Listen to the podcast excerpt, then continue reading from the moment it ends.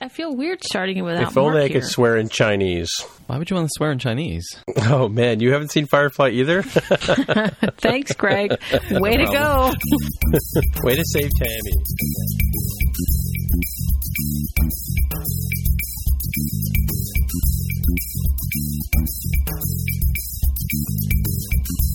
So, hey, everybody, welcome to episode 144 of the More Than Just Code podcast. I'm Tim Mitra, and I'm in Toronto, Ontario. And I'm joined once again by Mark Rubin down in San Jose, California. Hello. And we have Greg Hio from San Francisco, California. How's it going? And we have Tammy Coron from somewhere south of the Mason-Dixon line in Tennessee. Hey there. All right. Jaime can't be with us today. He's decided to go to a Google I.O. event, so we'll have to fend without him. So, first of all, we have a couple of Ask MTJC links from some of our fans. One is Sean Marsden, who brings us a question, which is, do you guys know any good Objective-C tutorials on creating frameworks? Mine just broke and he can't figure out why. So we used to, Greg and I were talking about this before the show, we used to have a tutorial on frameworks on the raywenderlich site, but I think it's been Swiftified, right? And didn't we talk, there was a link we talked about in the show 1,000 years ago, sometime last year, about Objective-C for Swift programmers. You guys remember that one? Objective-C for Swift programmers. I don't think I remember that. No. There's actually a link for that show. Yeah, for sure. We do, the tutorial on raywenderlich.com is actually still available, written by our good friend Sam Davis. Really? It is out of date, but it is from before the Swift days. So you can check it out and see, although probably the Xcode screenshots will be all out of date and all of that. But It is an Objective-C, and it doesn't... A lot of the old tutorials we were talking about earlier will redirect to the Swift equivalents, but this one doesn't. So it could still help you out, but otherwise, I don't think I have anything else to suggest other than, Apple documentation or something. But this tutorial's still up. It's got lots of animated GIFs and everything, so maybe it'll still help. I was going to say, so we'll put a link to the show in the show notes for that.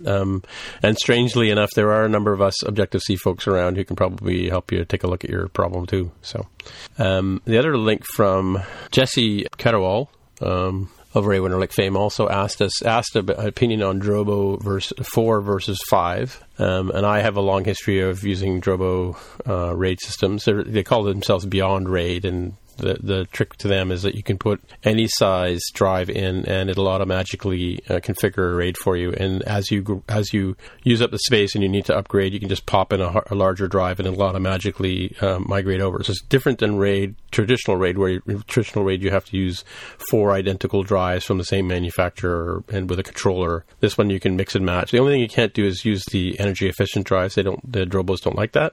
But if you're asking me whether a Drobo 4 versus a Drobo 5, the advantage of the 5 is that you can have 2 redundant disks as backup, whereas with the Drobo 4, you have to have one as a sort of, I guess, the... what do they call it? I've forgotten the terminology now. But you have to have... If one drive fails on a Drobo 4, then you don't replace it, you can lose all the data on all the other drives, because there's parity, I think it's called, where it carries over snapshots of the other drives. But if you have a Drobo 5, 2 drives can fail before you lose all your data. So that's the difference between a 4 and a 5. So if you can afford it, I would definitely go with a 5. So wait, on the Drobo 4, if you lose one drive, that's okay. You lose one drive, you go into a degraded mode, and then so you're running at about 80% efficiency, but you're not losing data. No, you're not. Okay. No, and you're still up and running, so you're still continuing to do what you need to do. Yes. But you need to pop in a new drive before one of the other drives. So in a Drobo 4, if 2 drives fail, you lose all your data. Yes. Right? And in a Drobo 5, if 3 drives fail, you lose all your data. So okay, so a Drobo 4 can sustain one drive failure, and a Drobo 5 can sustain 2 drives failing. That's what you're saying. Right. Okay. Right. Yeah. Yeah. And from my hardware days of dealing with drive failures, there's actually all drives come with a stat called mean time between failure, which basically tells you that it is going to fail one of these days. So and that's the nature of drives in general. So they're going to crash. You don't know whether it's going to be this week or 6 years from now, right? So I have some drives that have been running for 10 years and they're still going, but you never know. So if I had my druthers, I'd get a 5. And I think he's talking about the C, which I think is a desktop storage drive. The other issue about the Drobo is it's not got a great reputation for speed. That was my sort of experience with it, so that might be something to consider. Oh, I was going to say about the Drobo 4 and 5 is you don't have to put 4 drives in. You can start off with 2 drives, and you can build your RAID up as you go. So.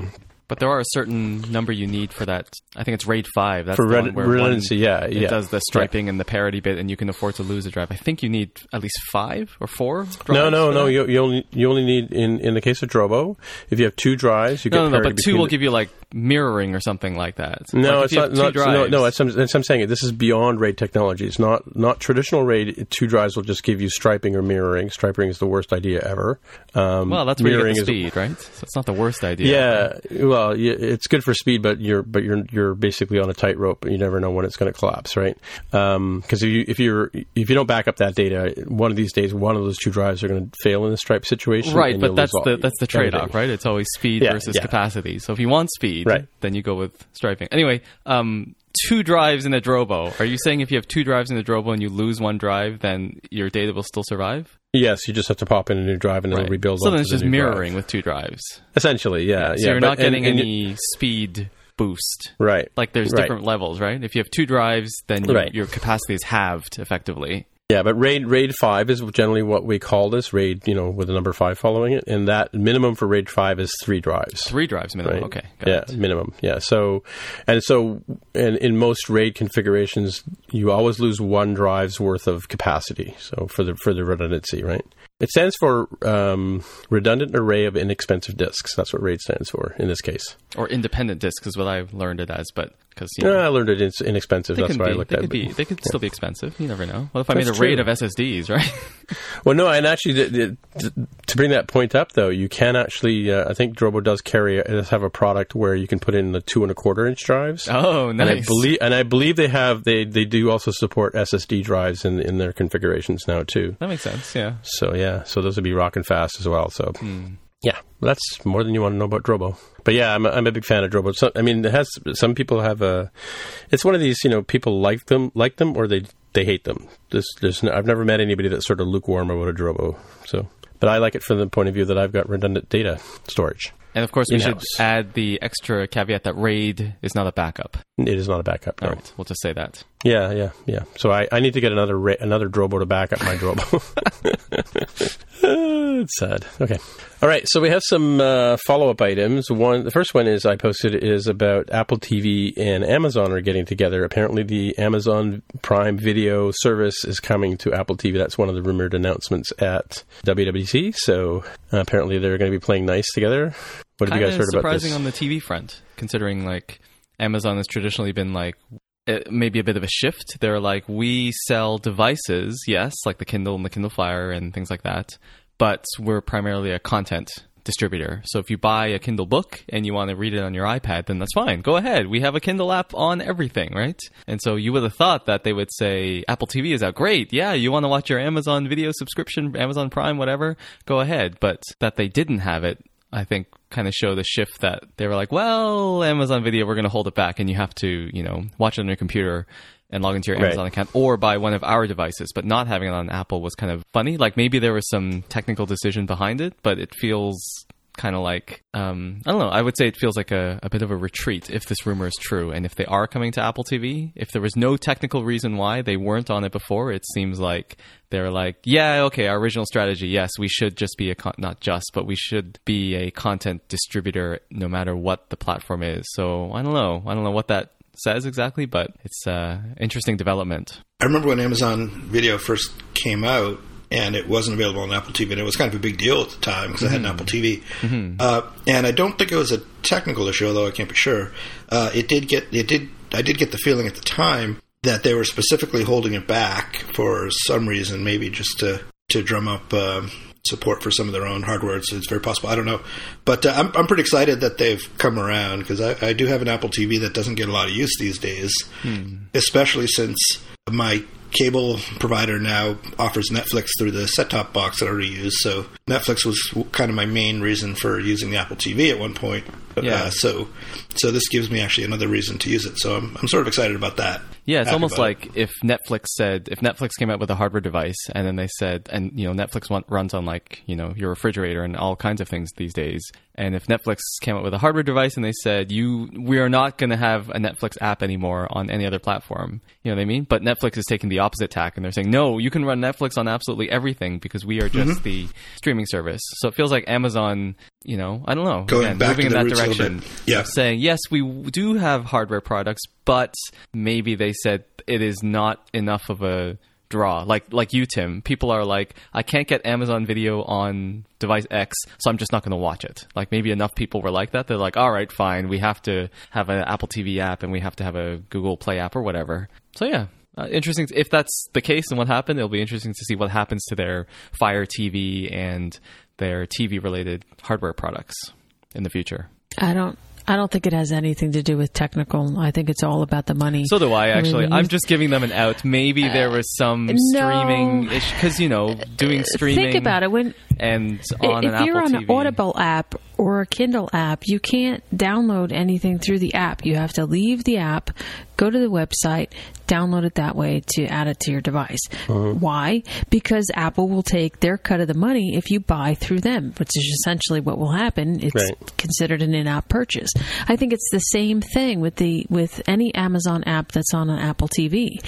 Apple's going to want their cut. Right. And to be honest with you, I've been an Amazon Prime member for longer than I can even count. I only have 10 fingers, so I can't count that high. But I mean, I have yet to watch an Amazon Prime movie because all I ever do is work on my Apple TV. You know, I've got the Netflix, I got the Hulu, I've got whatever Apple TV gives me.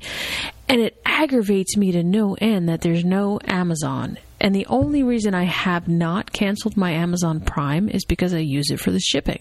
I don't care about all that other stuff, to be honest with you.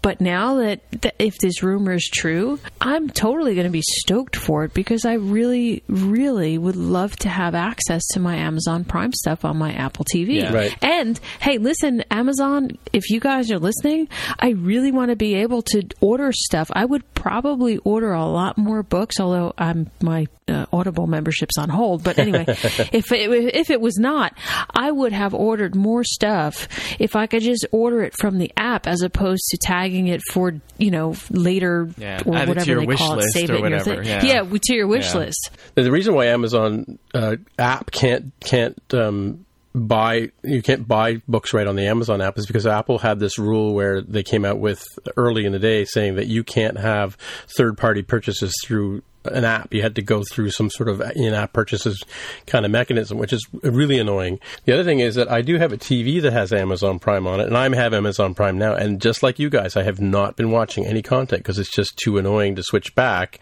and forth. That said, my TV has Netflix. Like Mark, I don't necessarily go to my Apple TV all that much anymore either. So it could have been another reason for why the Apple TV needs to exist, right? Yeah. But what I was going to go with, why Apple and Amazon are now doing this deal is because of the rumored YouTube TV, which is coming from Google. And we saw today in Google I.O., and we'll talk about it a little bit later, that is now a reality. It's actually a real live service that's happening as we speak. So YouTube is going to be showing, having TV and using all their AI stuff that they've got coming, or it's already out. I think that's going to be a real challenge for Apple and Amazon to sort of compete against. Wait, is that the YouTube Red? Yeah, YouTube. I think they call it YouTube TV today, but yeah, that's the Red service they were talking about. Okay. Tammy, you were going to say something about the Hulu app on the TV, right? Oh, don't get me started with the new Hulu app. Well, there you go. It's horrible. See, you did it now. Look, I don't have cable in my area for TV. Well, I probably do. It's just way too expensive. Nonetheless, all we do out here is stream. We have Apple TV, and we put on there Hulu and the Netflix. We don't have anything else. So when we're sitting here using Hulu, and we used it all the time, we loved it. You know, you would have the badges to see what shows you're watching and what's new. It was fantastic. And then they had this redesign.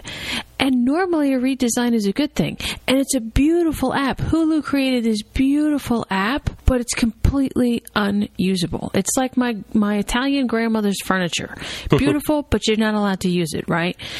It's just terrible. The badges are gone. You can't find what you're looking for. And it's simple little, like, for example, you go into the profile to select your profile.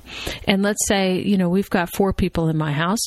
And if I'm on my profile and I go into select profiles, when I select myself, all the option to do there is cancel. There's no okay to reselect. Now, granted, you shouldn't be able to reselect your profile. I get that. But still, as a user, cancel is confusing. Just let me reselect myself. It's just that whoever came up with that really needs to go back and say, oops, made a mistake. Let me redo this, because it's freaking horrible. Well, we've seen bad apps like that. I mean, the Netflix app on the Apple TV when it first came out was horrible compared to how it was on other platforms. I mean, you couldn't find your list and all that kind of stuff, and that was a big challenge. And I think with each revision, they seem to be getting better and better. Or maybe it's my TV is better than my Apple TV. I don't know. But, I think Hulu missed the boat on this one big time. And it's not just me. I mean, granted, I could sit here and say, maybe I'm just being a little crazy about how I like to use my apps. But if you look, you can see it. You could go to Twitter. People are bitching about it all the time. It's just they would rather use their old Hulu app on their other devices than the new Hulu app on the Apple TV. Really? Well, we don't have the Hulu up here in Canada, but from what I understand, the Hulu is like the second to Netflix in terms of what people are using down in the States, right? Well, not anymore. We used to, when we would sit down at the end of the night and try and find something to watch, we would go to Hulu and we would watch what we would watch on Hulu.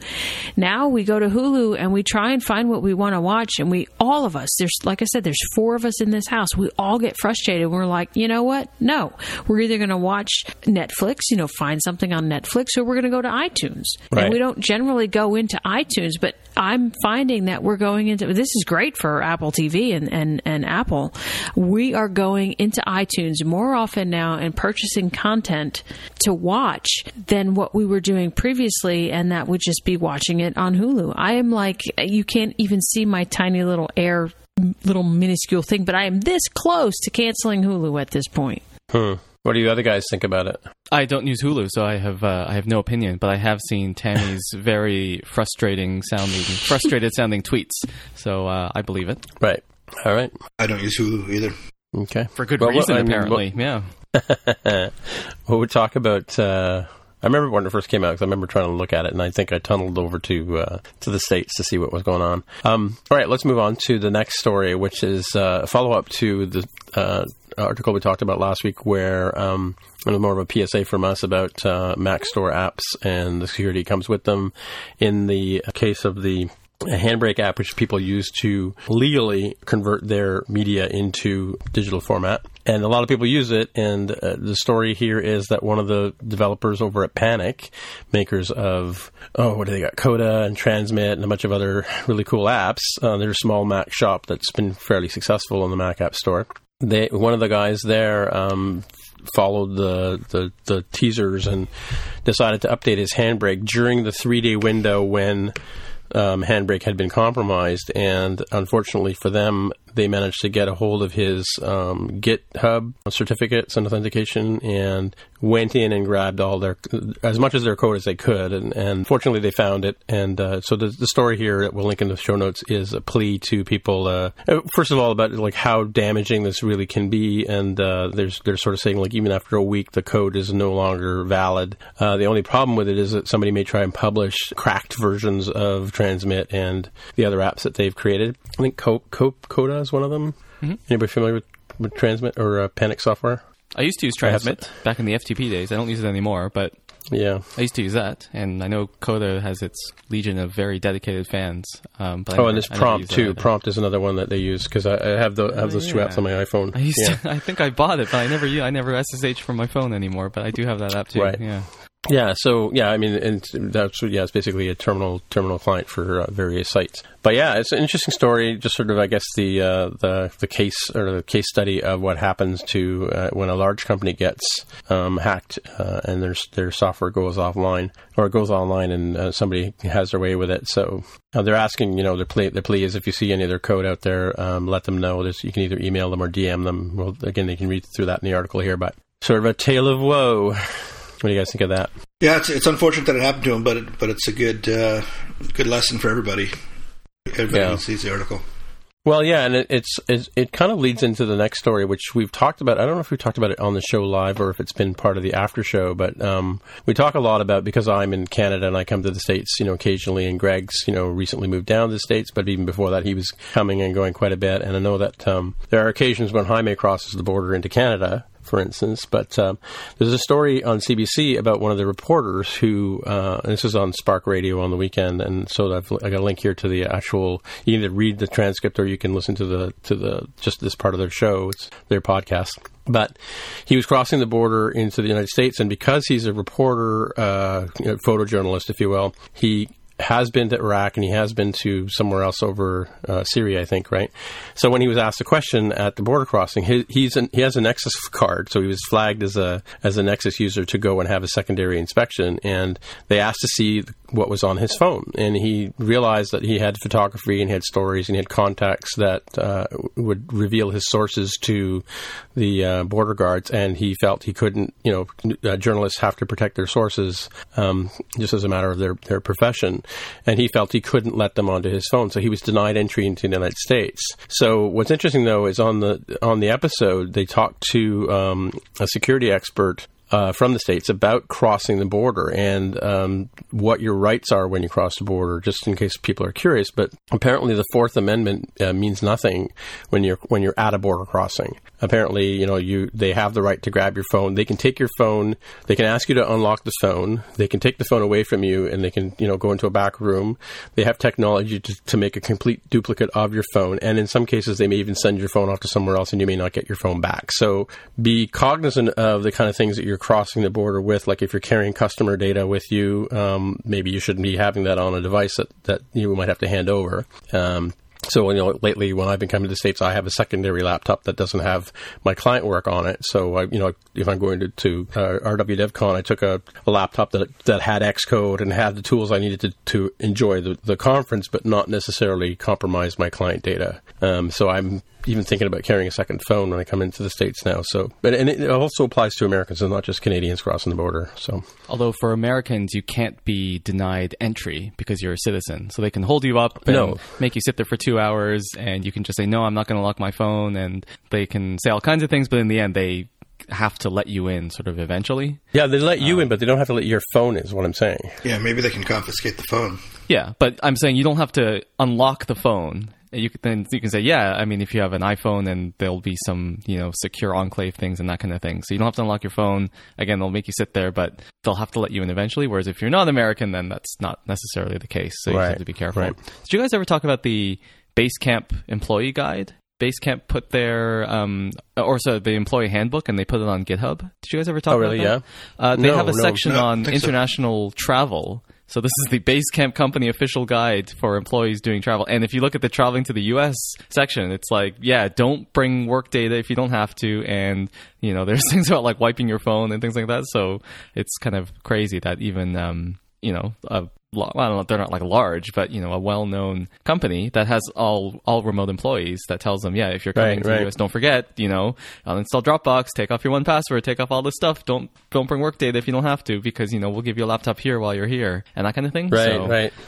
I'll put that in the notes for you guys as well to have a read. Yeah, because there was a question that came up on the show on Spark Radio about the fact that we're constantly putting stuff in.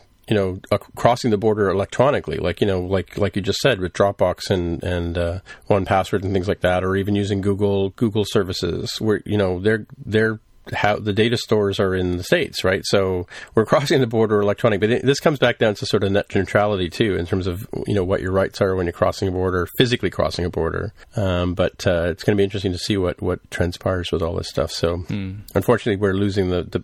Can you still carry on a laptop coming from Canada? You can. And they don't necessarily make you turn it on or open it, unless you get pulled aside for secondary inspection, right? So as this guy happened, right? But apparently there's a bunch of places in presumably the Middle East and Europe where you're not allowed to carry on a laptop at all. Right. You can still bring it, you can check it. But you have to check. Might expand to all of Europe, I think is the rumor, but it hasn't happened yet. Right. Really? Yeah. Hmm. Oh, it wasn't just an American thing. It was other borders, you're saying, right? No, I think like flights from the Middle East. I think it was the carriers. They said the Middle East carriers coming to the United States cannot. Oh, right. You can't have a laptop. But I think they're going to expand that to say all flights coming from Europe, like it doesn't matter who the carrier is, you can't have a laptop in the cabin anymore. That hasn't happened yet, but I think that's the rumor that's going to happen. Well, on a lighter note, the Canadians coming back with Nexus cards no longer have to fill out those forms when they make declaration forms. I know. That's so great. Because going to the U.S., if you have global entry, you don't have to fill out the blue form. And now going back to Canada, you don't have to fill it out. So I'm looking forward to it. Oh, you don't have to fill out the blue form going out? Oh, I hadn't noticed that. Oh, yeah. So both ways now. No more paper. I don't need to bring a pen on my flights anymore. So I'm excited. Right. Cool. Now, more importantly, can you still bring maple syrup with you? Well, it has to be 100 milliliters, yes. In your plastic bag, of course. But otherwise, you have to check it and make sure to wrap it securely. And That's true. I guess you could bring a big jug of maple syrup. I think stopping you from doing that, right? You'd have to check it, though. That's the only thing. And, if it's a glass container, you got to be careful. So, yeah. Right. And be sure to declare it because it is food. So check that on your declaration card. Or if you don't have to fill in a declaration card, remember to check it on the kiosk because it is food. Right. Good point. So the last piece I have here in the follow-up is that Apple plans, according to Mark Gurman of Bloomberg.com, Apple is planning on upgrading the MacBook Pro line for WWDC. So they're coming out with the Kaby Lake processor, which is a much faster processor than what we have in there now. I forget what we have now, Skylake or something like that. They're talking about a new 12-inch MacBook. I think you were talking, Greg, or you're looking at getting a Mac Pro computer. I'm going for the Pro. I do have the 12-inch, but I'm probably going to hold on to it. But I think I need a larger, more beefier computer as well. So I have a 13-inch right now, so I'm looking to upgrade. I don't know. Maybe I'll stick with a 13. Maybe I'll get a 15. I'm still thinking about it. Yeah, so the leader here of the story, they mentioned Microsoft, who's just come out with a Surface laptop, which I know nothing about. So apparently Apple's been listening to the grumbling, I guess, from people about the performance of their computers, and they're going to refresh them. That's pretty quick, though, because they only just came out with the new Mac Pros in the fall, right? Yeah, I'm curious about what the grumbling is.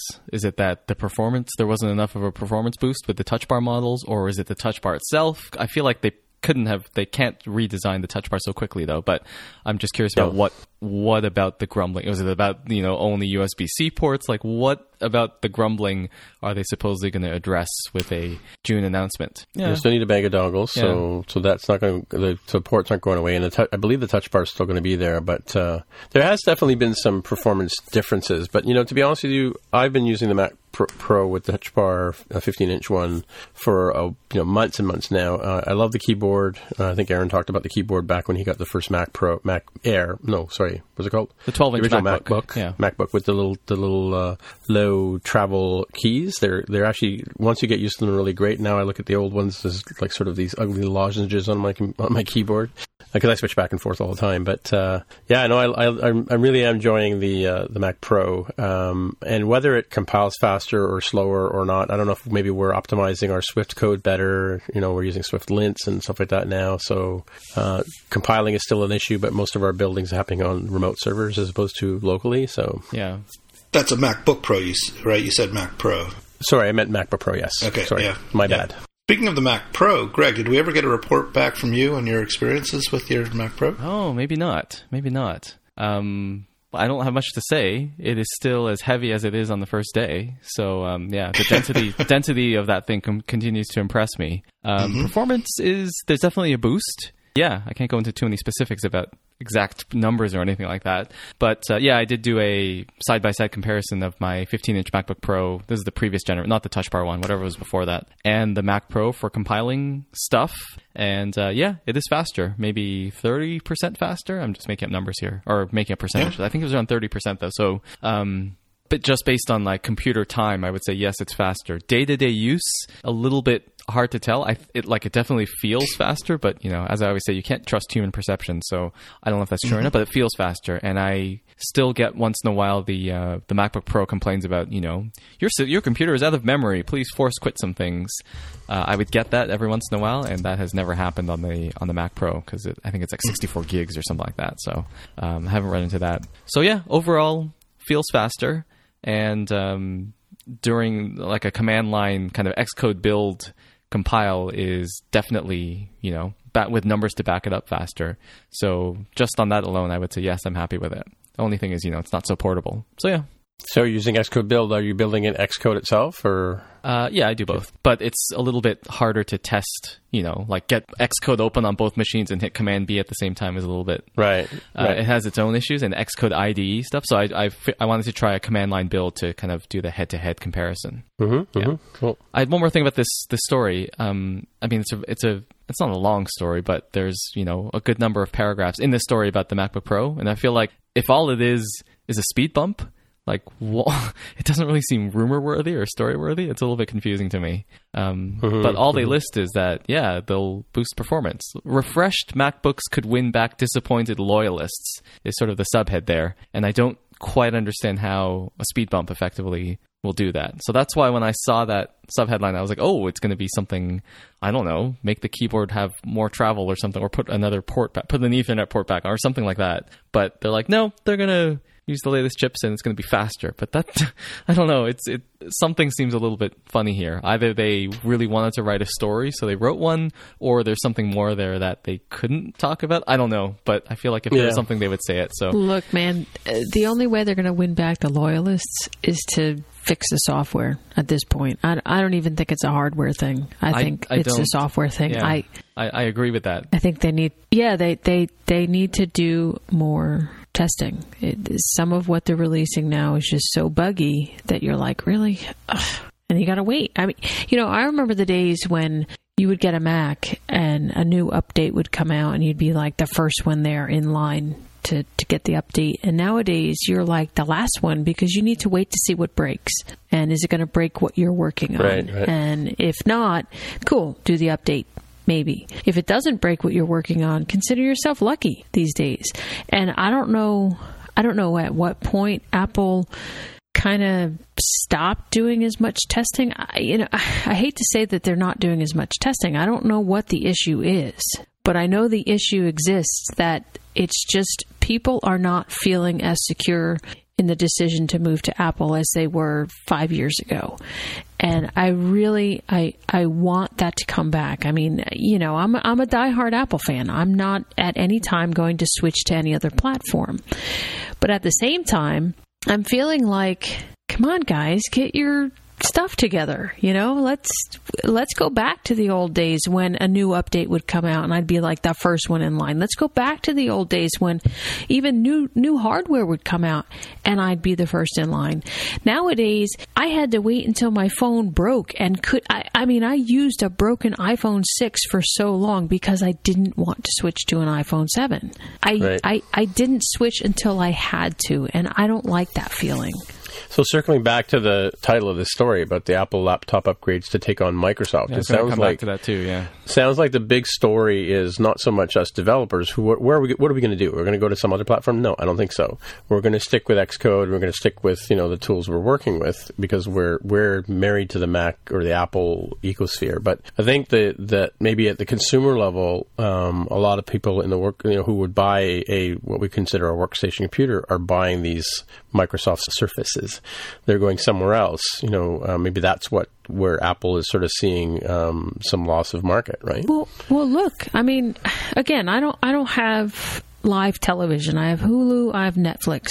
But when you look at the commercials, even the commercials on YouTube, you know, when you go online, you're seeing commercials for Sprint and Verizon. And there was a time not too long ago where every commercial you'd see for one of those carriers, for the phones, for example, is all about Apple. Get an iPhone, get an iPhone, get an iPhone. Now, what are you seeing? Hey, check out this new Android phone. Right? You're seeing that more and more and more. And I believe the reason you're seeing that more and more is because people are like so fed up with Apple.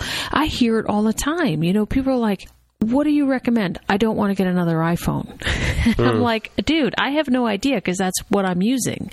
You know, I, I, I'm really invested in the ecosystem. I don't have any intentions of changing. So you all need to go make your own decisions because I'm not of any help there. But really, I hear that more and more, even with computers, like my own children, my own son. He's off trying to figure out where he can go purchase Windows 10 because he's done. He's like, I'm not using a Mac anymore. I'm like, dude, you're killing me. Really? Yeah. Well, and one of my most loyal Apple fans, he basically converted his whole office to Macs. He, told everybody to get iPads and iPhones and switched them all over. I spoke to him about 6 months ago, and yeah, he's off Apple. He's back to using, I don't know what he's using, Android or whatever, but yeah, he's moved. He's been so disappointed, and especially even talking to AppleCare, he's been so disappointed by what they do that he's just completely abandoned the whole Apple tool set altogether, right? But he's like a consumer. He's like, using Word and Office and Excel and so on and so forth, right? At the risk of having no class, I'm going to say it anyway, but I need Zombie Steve back. I really do. Well, I mean, maybe this is the thing. Culturally, Tim Cook was the just-in-time guy. He was in charge of, getting all the bits and pieces into the people's hands, in a timely manner. And maybe that's part of the philosophy of proper and good QA has gone out of Apple's work habit, work style, right? I don't know. I just want Steve. Well, that last part doesn't really make sense to me because Tim Cook was an operations guy, and they're generally more focused on things like QA and less focused on things like innovation and new and exciting things. Mm-hmm. Well, they need to get their stuff together because they're losing people who have @Mac addresses in their email. I mean, that's where they're at right now, and I don't have the answers. So what are some of the issues that people are complaining about that's causing all this? For me personally, as a consumer, if I were to take development completely out of the equation, like, okay, so I'm sitting there on my deck yesterday, or not yesterday, but a couple days ago, and I pull my phone out of my pocket and I go to use it, and it's unresponsive. It doesn't want to do anything. It doesn't respond to taps. I'm like, really? Got to restart it. Well, guess what? Can't restart it if you can't touch it, right? It doesn't respond to anything. And it's just stuff like that. Even with the computers, using the computers, there was a time using Apple platforms where I never had to restart. Now I'm having to do a complete shutdown at least every other day. There's no reason for that. It's not like I'm doing anything really out of whack. And I'm not the only one who runs into that. It's constant stuff. I get phone calls from people. Oh, my Mac doesn't do this. And like Tim, you had just mentioned it with the AppleCare. I can't tell you how many times I will get friends of mine who I'm the one who converted them to Apple call me up and say, I talked to the people at AppleCare and they don't know what the hell they're doing. Can you help me? And I have to help them. I'm like, really? I don't have time to help you, but I'm not going to say no because these are my friends. These are people I turned onto Apple. And now AppleCare is not helping them. And now I feel like I'm left holding the bag. And it's like, come on, guys, get your stuff together. I know the company is great. I know they have it in them. I don't know what's been going on the past year and a half, but they've been slipping and they need to catch up. Shall we move on? Yes, I'm sorry. Soapbox. So let's talk about the exact opposite camp today. So today was Google I.O.'s keynote in, I don't know where they are, some tent in... where are they located? Mountain View. In California? Mountain View, right. I forgot the name of the place. We talked about it last year, too. They're in the same place again. And this year they're handing out sunscreen because apparently everybody got burnt last year. Burnt by the sun or burnt by the announcements, Get it? Get it? By the sun. Ah, it's so funny. But anyway, so Mark, it was a really interesting rollout of products because it was all centered around artificial intelligence. They've come out with, they pretty much got AI everywhere. And I know Jaime's been going on about Google Home and all that kind of stuff, but one of the first products they announced is this thing called Google Lens, which you basically can point your phone at, your camera at something like a Chinese menu, and it'll convert it'll use artificial intelligence to convert the language into English so you can read what's on the menu, for instance. Or if you wanted to get a configuration configuration from a router, they showed, you know, scanning a barcode and getting not that it was a barcode reader, but getting the information about the SSID and the passwords for connecting to the devices. That was pretty cool. They've also have this other product called Google Assistant, which is, I guess, similar to Siri in a sense, right? It's, you can speak to it, ask it questions. It can do things like interface with the home, and that Google Assistant has also come out on iOS today. So it's basically on the iPhone. There's a Google, but of course, only in the United States. I might point out. I tried to download it myself today in Canada, but we can't do it up here. I think Jaime had sort of theorized that they might come out with phone call capability. They've added home calling to the home tool. They went into great detail on... They actually talked about, I don't know what TPU is, but it's some sort of... They have this new cloud data servers. They have these data centers, and they've built their own boards to go into them. Something about TPU. But the Google Photo AI is kind of interesting in that it's similar. It's sort of similar to what we have on the Apple Photos app, where it can recognize faces, it can recognize groups, it does intelligence sharing. But another interesting point was part of the Google Android O operating system, which is now in beta today. It comes out in beta today. One of the things that was interesting they talked about was they called it under the category of vitals, where developers can now get information about the performance of the apps. Oh, there was another important thing about Google Play. The Google Play Store now has a thing called Google Play Protect, I believe they called it. And they're actually able to now scan applications on your phone to see whether or not they have malware in them or not, or whatever, to protect your device, which is kind of something that's been needed on Android for a long time. But the most important announcement that I thought was the fact that Kotlin from JetBrains, they're now partnering with JetBrains, but Kotlin is now an officially, first level language on Android development. So one thing I did mention last week when I talked about Jorge Ortiz from who did the training on Clean Architect, he taught both the iOS and the Android group at the same time, but he brought up the subject of Kotlin, and he said at the time he really hoped that Google would embrace Kotlin because it was a much better languagey thing. And I think, Greg, you were saying earlier before the show that it's sort of Swifty in a sense, right? It is very Swifty. You could look at the Hello World example and think it was Swift, except instead of funk, they just say fun, which is, of course, much more fun. Fun. And instead of var, it's like val. But you could just, if you not even squint your eyes, but you just look at some Kotlin and you can say, oh, yeah, that's like Swift, like with the colons and the optional types with question marks and things like that. So very, very many similarities between the two, which is kind of interesting. But I should note, Kotlin was released publicly before Swift, just in case anybody thinks that... Kotlin copied Swift or something like that. I believe that's not the case.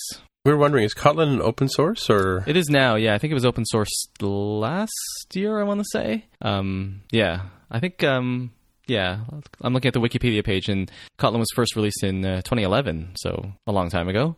And I think it was open source last year.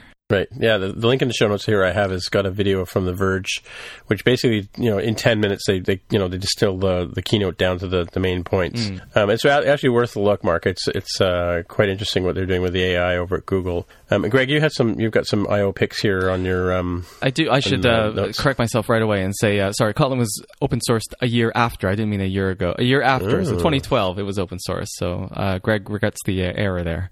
I did have some specific picks about I.O. I just made a list. I was mostly thinking, like, what would be interesting as an iOS developer, because I don't really do Android or anything like that, or I'm not so much in the Google ecosystem. So my four Google I.O. picks are, or I shouldn't use the word picks, selections, highlights are, one was Kotlin, because that's kind of interesting that they've made it a first-class language. And so maybe similar to when Swift was released and they were thinking there would be a new flood of iOS and Mac developers coming onto the platform. So maybe similarly, releasing Kotlin will make Android development a little more palatable to more people. More accessible, yeah. Maybe. Yeah. Who knows? It is a much nicer language, and very similar to the Apple case. Google has said that Kotlin is sort of an addition. It's additive. It's like, yes, Kotlin is now fully supported, or will be fully supported on Android, but Java and sort of the native development kit, C++, that stuff is still there, and it's not going anywhere, they say. So it's an addition, which is kind of nice. I think the interop is a little bit better, though, compared to the sometimes acrobatics you need to do going from Swift to Objective-C and back and forth. I think Kotlin is a little cleaner in that sense. So yeah, again, someone who knows more can chime in here. But that was one of my picks. New language, always very interesting thing. The second thing I had was improvements to the Firebase product, which I think Google really likes the name Firebase. So originally, as the name suggests, was a database product and now has all kinds of things. So one of the things was Firebase and Fabric. I think Fabric is going to be folded into the Firebase umbrella. So Fabric was, Crashlytics and the Digit service for authentication and a whole bunch of other stuff. So as part of that, they will have things like a alpha program where you can distribute apps, I think, out to like your kind of like test flight kind of a thing. And then, not like test flight, but like they will have an alpha features of Firebase will sort of be available. You can sign up to get new features as they come in. And it's kind of interesting how Google sort of has everything under one umbrella. They're like, we have Firebase, it's a database product and it syncs to the cloud, and it includes now Crashlytics is in there, and they have the distribution and all of this stuff that's improving, and it's sort of all owned by Google. Whereas on the Apple side, including like AdMob and things like that as well. Whereas on Apple, they're like, no, we're not going to do ads anymore. They acquired Test Flight. So I don't know. It seems like the two are reaching almost parity, where Apple's like, yes, you can now distribute beta through Test Flight. They don't have the ads product anymore. Apple is still missing like an analytics product, which again, Google offers, because like Google Analytics is available on iOS as well. So it's just interesting. Well, they do have the App Store analytics, which may have been their first foray into that area. And that's true. It wouldn't be, I can't imagine it would be too much of a stretch to add an API to that where you could log events and it would show up in the same iTunes Connect. Yeah, I mean, Google is traditionally very much I guess as their foundation as an ads company. It's like, yes, of course we need analytics and everything. But that's one thing that I know that Apple doesn't offer. Whereas I think part of Firebase now is they even do like an A/B testing framework. If you want to run an experiment, then you can use Firebase to sort of log, are you in the A group or the B group, and have logic in your app to kind of toggle between the two. So that, and I would say AdMob are the two big things, sort of. I guess AdMob isn't under the Firebase umbrella, but those are the things that sort of Google as the platform owner provides to Android that Apple doesn't yet. But can use. Maybe AdMob. In a few weeks we'll be looking back on this conversation and saying, "Oh, Greg, you were prescient about these things."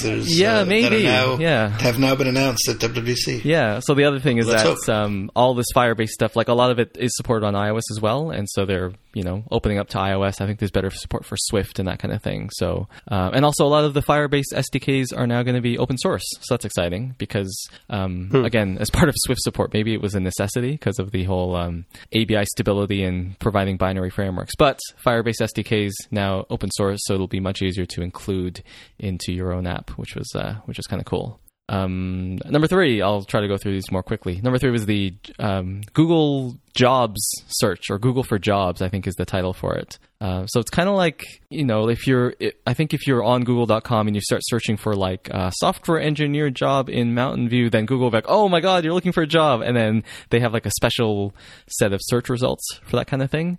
So Google slowly moving into I would say the bigger picture is that Google is going to try to see what you're searching for and then offer customizations. And the first thing that they're going for is jobs. But you can imagine if you start searching for like a model of car, then they might take you to like, car dealerships or something. I don't know, I'm just making this stuff up.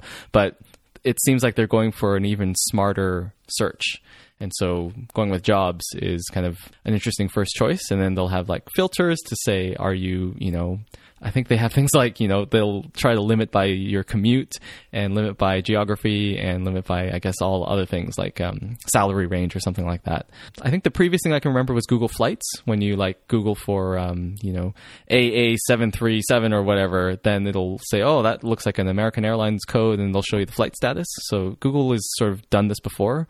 But it's just interesting to me that they're kind of expanding that smart search into more things, also using, I assume, some kind of AI or machine learning to kind of scrape job postings and come up with stuff. So, and I flag that as something of interest to the people here and the audience because, software developers are always looking for jobs, aren't they? So now Google is going to be superpowered to do that. Yeah. And the last thing I had was TensorFlow Lite, so something Mark will be interested in.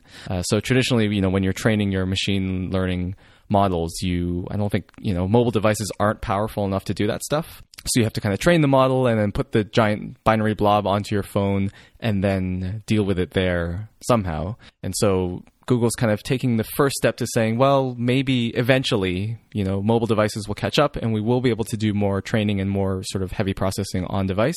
And so they're bringing a light version of TensorFlow, which is their sort of, server class hardware for machine learning related things that I don't know very much about. But they're introducing TensorFlow Lite to say, all right, we're going to have some of this running on the phone. Again, not the training, because that's very computationally heavy and intensive to do, but they're starting to bring that onto the device. And so as devices get better, there'll be more and more stuff that you can do because they're going to have the API sort of available right on there. Sure. And that TensorFlow or Tensor Processing Unit is what the TPU that I couldn't remember stands for. Oh, that's what it is. Okay. Yeah. So they're having these boards with four TPU chips on them. And that's part of what powers the back end of their AI stuff in the data centers. So whether it's photos or and I think it's kind of interesting because Google offered that photo service, but now we're kind of sort of seeing why, because they were using all of that to teach their systems how to read faces and group photos together and things like that, or say what the photo is of. Yeah. As well as the AI for translating. There's one guy who was showing They also talked about Android Go, which is a low-powered operating system that'll run on cheaper phones, because apparently they're making great grounds in India with inexpensive devices. And he was showing how he doesn't speak Hindi, but he was actually able to type Hindi phonetically, and it would automatically convert it into proper Hindi text. And then he was also able to say or type in English what he wanted to say, and it would convert it to Hindi text. And he was texting his aunt in India, at the same time as he was actually on stage demoing this. So clearly it works, right? So TensorFlow is actually it's a library or a set of libraries that Google offers for doing machine learning, which these days means massive neural networks, which means that you're doing huge amounts of matrix math and manipulations behind the scenes to analyze these neural networks with a huge amount of data. So that type of calculation, the matrix manipulations, work really, really well on parallel type of programming or computing environments, GPUs, the kind of stuff that NVIDIA does or AMD, where you can do. We've talked about this before, actually, where instead of doing all of your calculations sort of sequentially in a row, you can take a whole bunch of calculations that are really kind of independent from each other and run them in parallel on these special machines that have, instead of just one CPU, they have the capability of doing a huge number of things in parallel, simpler things, but a lot more of them, with the restriction that the calculations you're doing in parallel can't depend on each other. So for doing this matrix stuff, it's very simple to break it up into a huge number of parallel computations. You send them off to the special chip, you get the results back much quicker and just have to assemble them. It's way, way faster than trying to do that same kind of math on just a CPU, where you have to do each piece of the calculation sequentially. So that's what the TPU is. I'm sort of guessing here because I don't know all details, but it's kind of like a GPU, where it's just this massively parallel computing chip that's optimized for doing these matrix manipulations that are the backbone of all the machine learning work. Right. Yeah, so they're building on. I mean, it's amazing to see what they've done. Going from even improving the Google Search Assistants or Google Search itself, right? Using all this AI that they've got going. They talked about VR and AR, but I had to skip out of that part of the keynote, so I didn't really catch much of that. But those were the highlights of a very interesting day from the folks who bring us Android, right? So yeah. Machine learning and neural networks and all that are pretty much the hottest thing in tech right now, at least in Silicon Valley. Right. If you are coming out of school looking for a job or something, learn a little bit of machine learning and you're in. Or if you're doing a startup that's looking for funding, make sure you mention machine learning. back, and you'll have a much better chance of getting funding. Yeah. It really, really is the hot thing right now. All right, cool. So the last thing we have in our list of main topics is what's new in Swift 4.0. So there was an article that was produced earlier this week, I guess a couple of days ago, maybe yesterday, that many of us read, and it sort of distills down some of the new features coming out in Swift 4.0. I'm not sure when that's coming out, but encoding and decoding are sort of first-class citizens in the Swift world now. So we have now codable protocol. Did we have codable protocol? I'll ask the protocol guy, Greg, before, or is this new, right?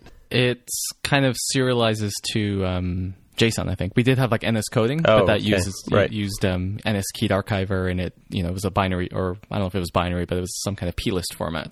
Now it's going to JSON, I think. Oh, directly to JSON. That's cool. I think so. I haven't looked at the details, but I think that's the idea.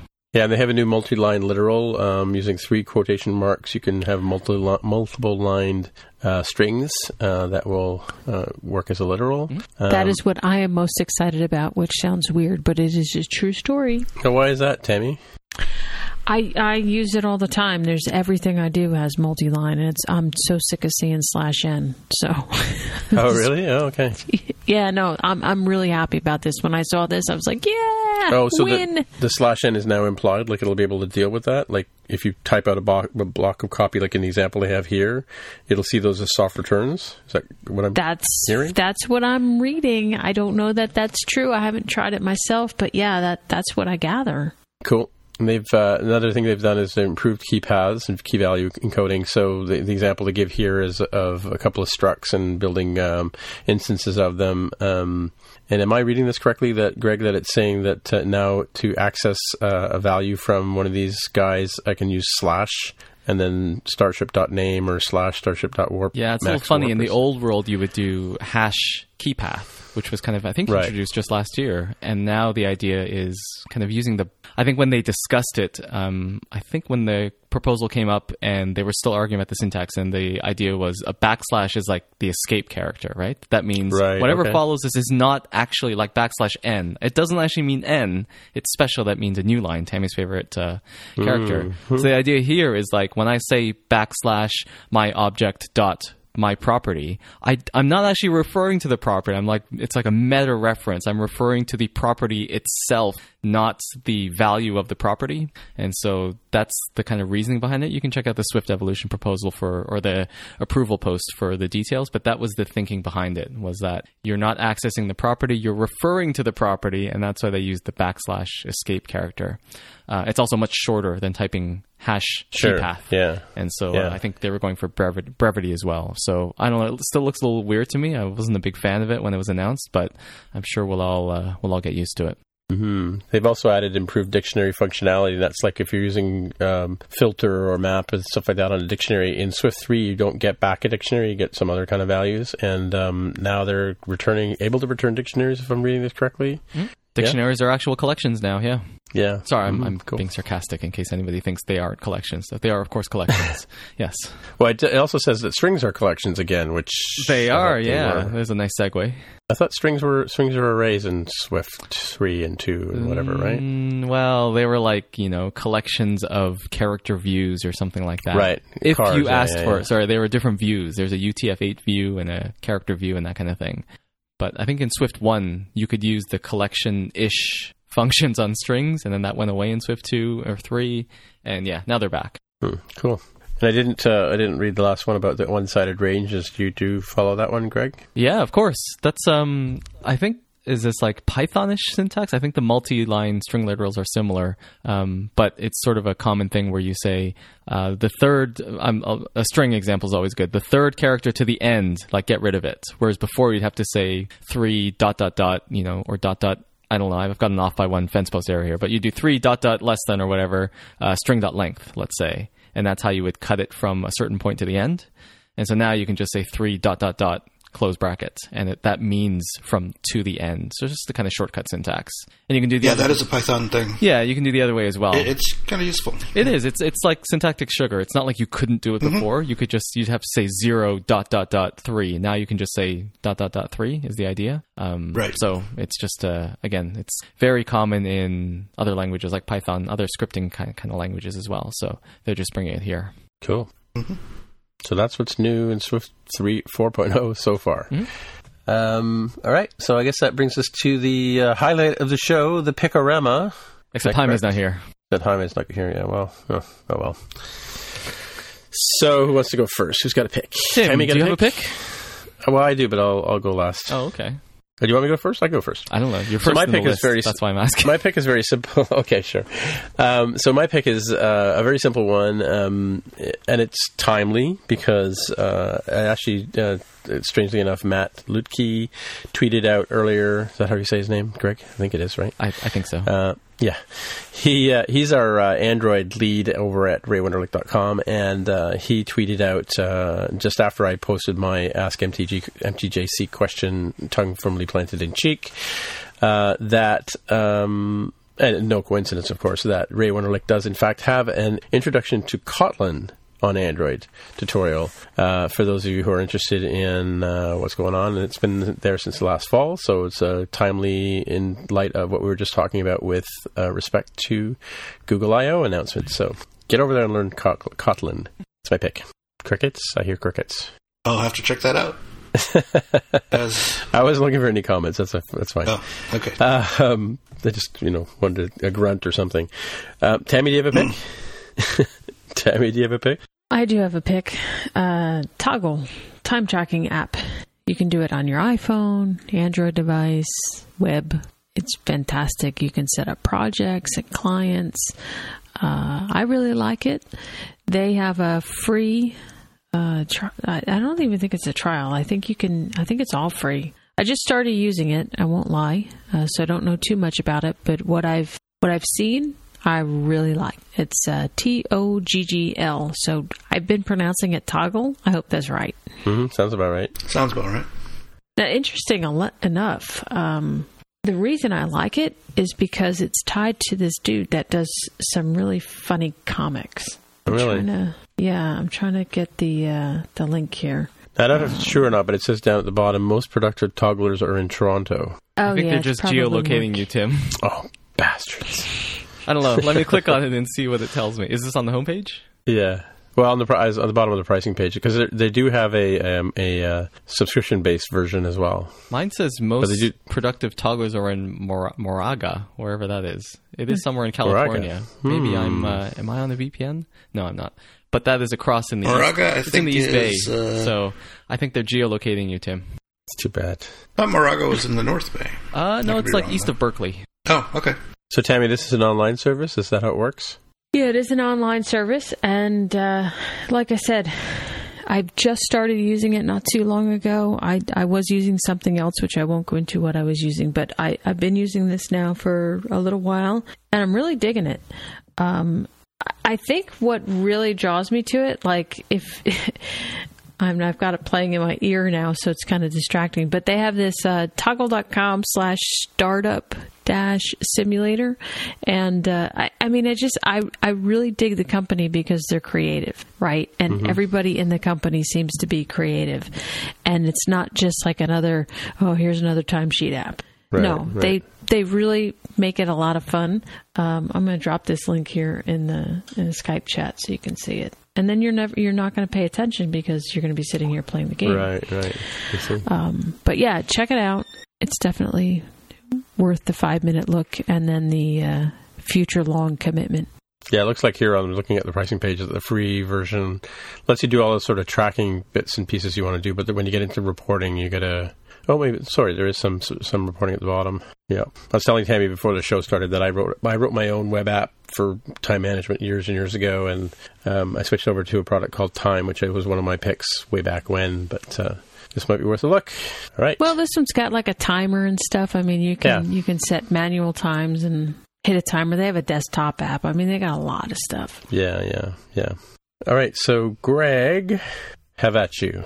I actually had something to comment on Kotlin that I should have said before. You can edit this in or take it out, but one thing I was going to mention was Kotlin wasn't invented by Google. It was invented by JetBrains, I think, right? So it's like a third-party language that they've brought into the ecosystem. Just thought that was kind of interesting, again, as the anti-Apple, whereas Apple said, we're going to develop this thing in-house.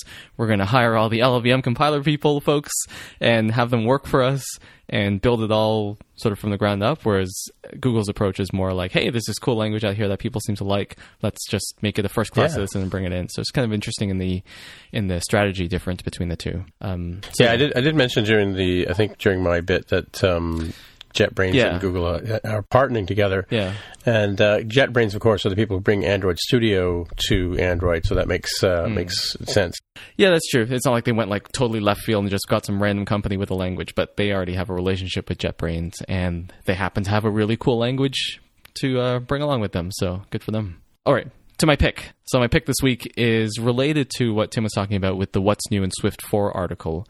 So Ola Begeman, I don't know how to pronounce his name, I apologize, who's one of the authors of Advanced Swift. That's from the Objective-C.io, Chris Adolf and friends. And so he released on GitHub a Xcode playground that shows off sort of right in the playground. You can see for yourself the new features of Swift 4. So of course so the link is in the show notes. You can download the playground, look at the GitHub page. But of course you're thinking, I don't have Swift 4. I have Xcode 8.3.2. What am I supposed to do? So you can go to swift.org and go to the downloads page, and you can download, I don't know how often, but every once in a while when everything passes the test suite, they will release a sort of binary installer of Swift 4.0.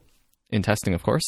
And so you download it from swift.org, you run the installer, and then when you go to your Xcode, you open Xcode, you go to Preferences, and in the Components tab, you go to Toolchains, and then you can select whether you want to use the built-in Swift, that'll be like Swift 3.1 or whatever, or if you want to use a snapshot that you've downloaded. So again, once you run this Swift 4 installer, then Swift 4 will start showing up in your tool change select, and then you can kind of swap between them. So if you download the snapshot, you select it, and then you open this playground, then you can navigate through, and it's very well formatted with pages and text and everything, links to the Swift Evolution pages. So really, really well done. And you can go through each page and see exactly what the differences are. And again, since you'll be running Swift 4 in the playground, if you've downloaded and installed it, you can then play around with it and kind of compare what you know about Swift 3 and see Swift 4 in action. So that's another cool thing about having these snapshots, which is not new for Swift 4. They've always had snapshots on the page that you could download to kind of see what they're up to. But now that Swift 4 is going to be nearing release, and they've kind of cut the branch, so they're going to be coming out with these releases more often. So it's a nice way to get a preview of what's going to come up in Swift 4. And then that way, when you're at WWDC, at the Platform State of the Union or whatever, and they talk about what's new in Swift 4, you already know because it's open source, and you've even already played around with it and seen all the new syntax. So that's my pick, is this really cool playground showing in action what's new in Swift 4. What if I want to run that on playgrounds on an iPad? I don't believe that's possible. Can I do that? I don't think so. No, because you can't install a tool chain. You cannot install a tool chain on iPad. So you got to use your real computer for that, not an iPad. You got to use a real computer for that, Mark. Yeah, it's interesting. I was going to ask you when you were going through that, how you protect your existing Swift install. So can you use this on the command line in Swift as well when you've got this snapshot loaded, or do you know? I think so. I think if you pick it, you have to go in. I don't know if there's a way to do it from the command line, but if you're in Xcode and you select the snapshot, then I believe from then on, if you do command line builds, it will use the snapshot version. Right. There was I'd have to dig it up, but there was an article talking about how that works. But yeah.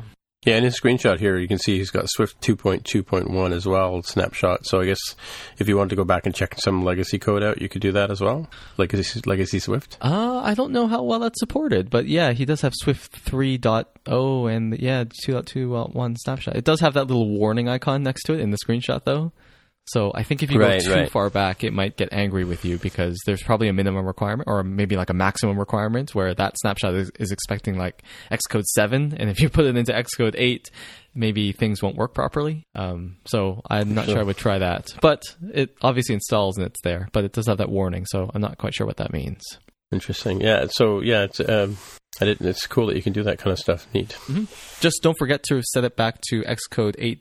3.2 when you are done and you're actually compiling on you're compiling your production code again, because that's right. Kind of like turning on the network link conditioner. It's very easy to set it and forget it. So don't forget. Well, I was going to say too, you could also preview what you're going to have to deal with when you make your migration to Swift 4, right? Yeah, like there's no the migrator won't work, but you can at least turn on Swift 4 pre-release and just build your application and see what happens and see what warnings you get and that kind of thing. Cool.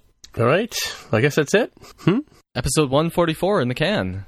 That's a gross. Pretty much. It's a special number, too. I was going to say at the top of the 12 show. 12 times 12, exactly. But I didn't, so it's a square number. Why do you think it's a special number? It's kind of a gross number, don't you? That's what I said. I said it's a gross. Oh, you guys are so funny. It's 12 dozen, right? Yeah. And see, for me, it was a significant number because, you know, back in grade 2 when we were learning multiplication, we had to learn times tables. I don't know if you guys went through that nonsense. But we only learned them up to 10, though, I think. I think 12 was the advanced kids. We learned 12 by 12 was our... 12 by 12 was our threshold. Standards were lowered by my day, so we only did 10. But so that was the maximum number that you had to know then, huh? 144? Pretty much, yeah. In my 7-year-old brain, that was infinity, right? Yeah. 144, right? It was like as big as the biggest thing's got, right? Yeah. So it's a good number. I'm glad I'm here for this episode. Yeah, it's auspicious, as they say. You guys are a bunch of squares. So, Greg. Ba-dum-bum. So, Greg, if people want to find you on the interwebs, where do they look? They should go to Twitter. I'm at Greg Hio.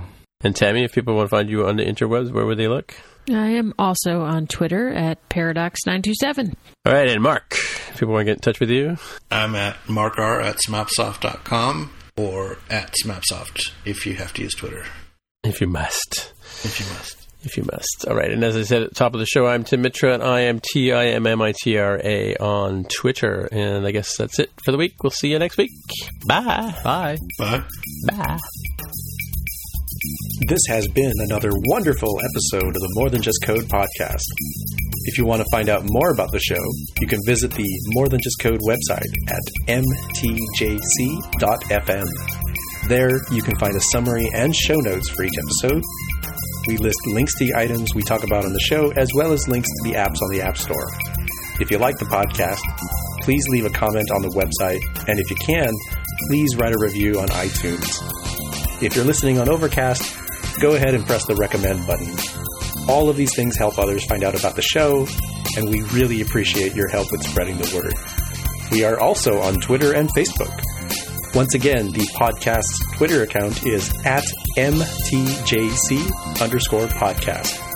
You can also support the show by pledging any amount you want on patreon.com/mtjc. Thanks again for listening. We'll see you next time.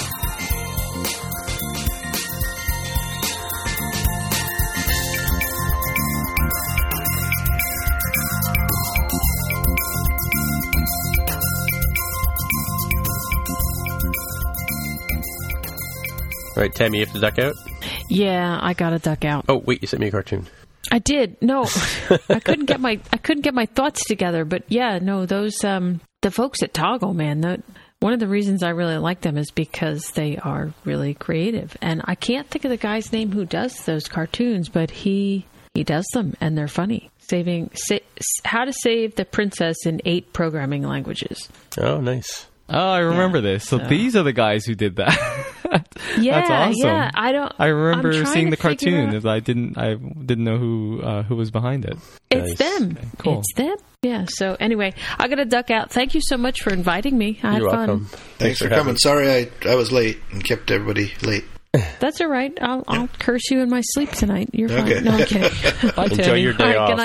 Okay, bye. All right. Cheers. Bye. I just like this cartoon because they included Lisp, which is nice. Oh, this keep track of time? It's the last one. I know the previews are horrible. It's the last one, though. The most recent one. Yeah, how did you say the princess using 8 programming languages? I have seen this cartoon before, like, I don't know when, but a while back. Does this look familiar, Mark? Have you seen this? I don't think I've seen this, but it looks cool. Really good. You should take the time to read through it. It's really good. The first line is making fun of JavaScript, so I approve. Yeah, you're in. Yeah. Yeah. Lots of little details, like the JavaScript guy, you know, he's like holding a coffee and a cigarette. It's just like lots of little details like that. It's just really good. Spend hours picking libraries, setting up Node, and building a framework for the castle. And by the time you're done, it's been knocked over already. Nice. Summarizing. Yeah. See?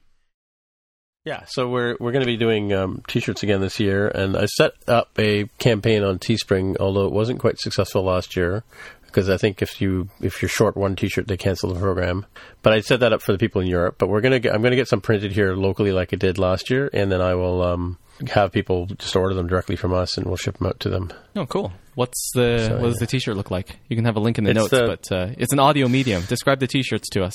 Yeah, so we tongue firmly planted in cheek. This is to commemorate our world tour of 2017, which includes such highlights as San Francisco, Cupertino, San Jose.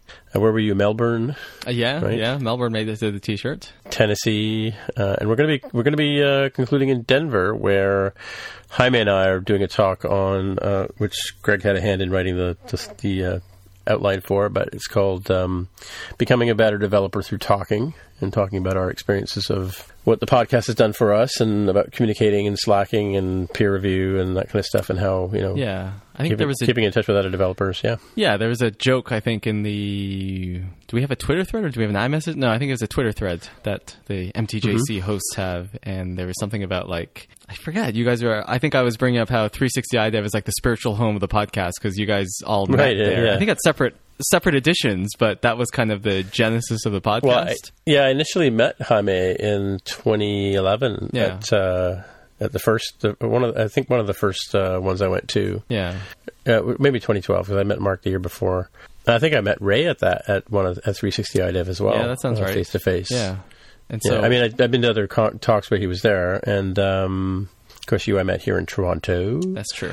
But then I met in 2014 at 360 iDev. Oh, right. That was the first time the three of us were together, right? So, and Mark, you were going to be coming along with our extra ticket that we have? Is that the plan? Not confirmed yet, but I will make every attempt to, yes. So it's like the MTJC reunion tour. So if you're going to 360 iDev this year, then there's the idea. We have enough hosts on the show to start without Mark, right? Do we have a quorum? I think we do. A quorum of hosts. Is that what we call? Is that what you call a multiple group of hosts? No, quorum, like the minimum. Yeah, I see what you're saying. Yes. Hey, do you remember? I was telling somebody about this at work. I think it was at work. There used to be a Canadian law. I think it's if 8 people assemble in any one location, it is a Canadian law that says that's a riot and can be broken up. Have you ever heard that one? I think that's the, as the name suggests, the Riot Act, which I believe is still on the books. And then the justice of a peace officer says, everyone in the name of the Queen, you have to disperse. And then, is that 8 or more?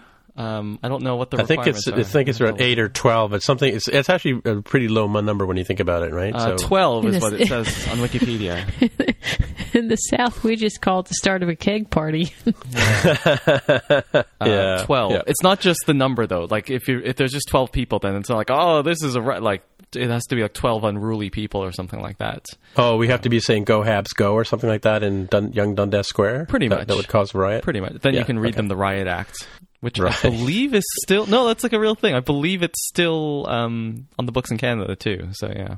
No, because I remember in high school we studied law, right? And I remember that being... I think the teacher took great joy in telling us about that one. So that was one of the more ridiculous Canadian laws that's still on the books, right? Well, yeah. So much of it is tradition, but I think this one is actually, on the books. Yeah. Well, that's how they keep us under control, right? I suppose. We just say sorry and go home. Do you have a pick? Oh, whoops, my mistake. Picks? I guess I could make this my pick, too. What's that? Oh, the playground? Yeah. Yeah, the playground your pick. I can make that I'm digging this stuff in Swift 4, by the way. I'm just reading through the article now. Oh, yeah. I thought you were using it already. No. I'm looking through it. See if there's any surprises here. I've been sort of keeping track of the Swift evolution, so just curious. Prepared more for this show, but I was watching a TV show all by myself in the dark. Yeah, what was it? The Ranch. The Ranch, and what is that? Like the dressing? Netflix. How can that be a TV show? No, Netflix original. Okay, so I'm in love with Sam Elliott, and he's in the show. Oh, well, that goes without saying, of course, right? Yeah, right? Seriously. Wait, Sam Elliott. There's two. I always get those two guys mixed up. There's Sam Elliott. Is he the guy that wrote Lobster Man years and years ago? I think so. No. And did he? Yeah. No, he's not a writer. So here's the story. Wait, now I'm going to look it up. No, Sam Elliott, right? He's not. Or who's the guy? Who's the guy that's in that the cowboy and the dude? You know, the guy with the big mustache and the real deep South voice there talks to the dude at the bowling alley. Oh, I don't know. Come on, work with me, man. I don't think he writes any books. Anyway, I've only ever known him as an actor. Pretty sure it was Sam. Well, see, this is the thing, right? Okay, remember we had Rick Sarabia on. Tall, skinny guy with a mustache. Who? Sam Miller. No, we had. Oh, but you know we had Rick Sarabia on. Rick Sarabia, I think he calls it. Of course, on, I know.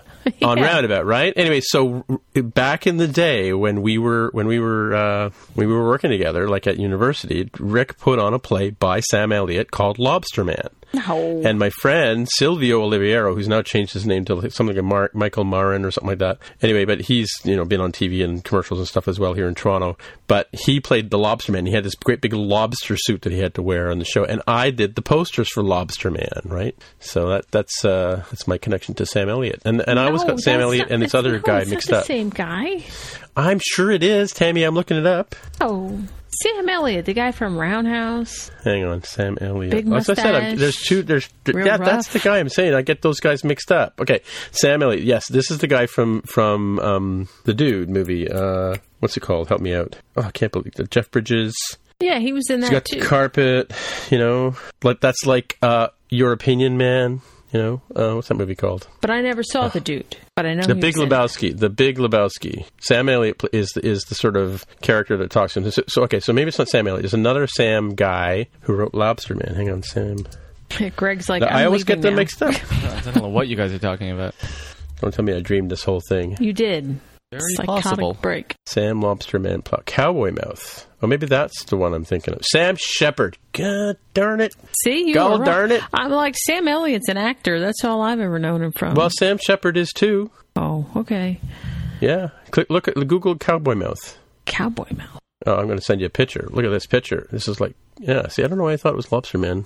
There you go. Cowboy Mouth. Look at that poster. What's in the poster? I don't know, but this is Sam Elliott. He's way cute. I know, but look at the poster. It's got a lobster and a gun. Yes, it does. You're right. It's called Cowboy Mouth. I'm talking about the other guy. Yeah, no. I have a crush on him. Always have. Okay, you'll have a crush on this guy too. Hang on one sec. But I know what you mean. Yeah, Greg is totally going to leave us right now. Should we start the show? Why don't we start the show? Well, we could. Well, where's Mark? We could do that. Mark's on his way. I'm just trying to get his ETA. He's in traffic. Oh, see, I'm just wasting time here, Greg. I'm not really. So anyway, click on the link I just sent you in the chat there, Tammy. All right. Madame Coron, if that's your real name. Oh, he's all right. He's not rough. But he's not Sam Shepard. No, I know what you mean. I like Sam Shepard. I always thought that Sam Elliott was Sam Shepard. That's what I'm saying. I always used to get those guys mixed up, right? No, Sam Elliott. He's the guy in The Big Lebowski. The Dude Abides. See, I never saw that movie. Well, now you have to. It's a cult classic. I'll put it right up there with Firefly. Oh, God help us all. All right. Do you want to start the real show? I feel weird starting it without If only Mark I here. Could swear in Chinese. Why would you want to swear in Chinese? Oh, man. You haven't seen Firefly either? Thanks, Greg. Way to go. Way to save Tammy. Okay. Wait till the fans hear this after show. They're going to be like, what the... Okay, let's keep it clean. We can wait for Mark. Can we? He says 2 minutes, but I'm here. Don't see the call on Skype. Oh, I gotta add him. See, we're having so much fun without Mark. Hang on. Hey, look, anytime Mark. Sam Elliott is involved, yeah, I have fun. No, I'm the same way. Like, too. Well, also there are two other people. Oh gosh, the kid who married the kid. Yeah, he married what's her face. She's like 1,000 years older than he is. Right. Yeah, Macaulay Culkin. No, not that.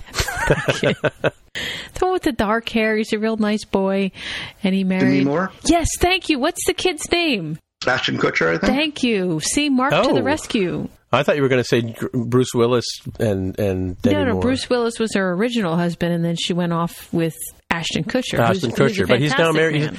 He's now married to Mila Kunis. Oh, him and Demi aren't together? No, Mila Kunis, the girl from the '70s show. Well, the kid, the other kid from that '70s show, the Stoners guy, is also in this show that I've been watching. Topher Grace. Oh, really? Okay. Yeah, the one with the glasses. Do you know his name, Mark? Which one? He had the fuzzy hair. He was in that '70s show. Yeah, I don't know him. I don't know. Well, he's in that show too. But anyway, Mark's here, so we can start the real show now.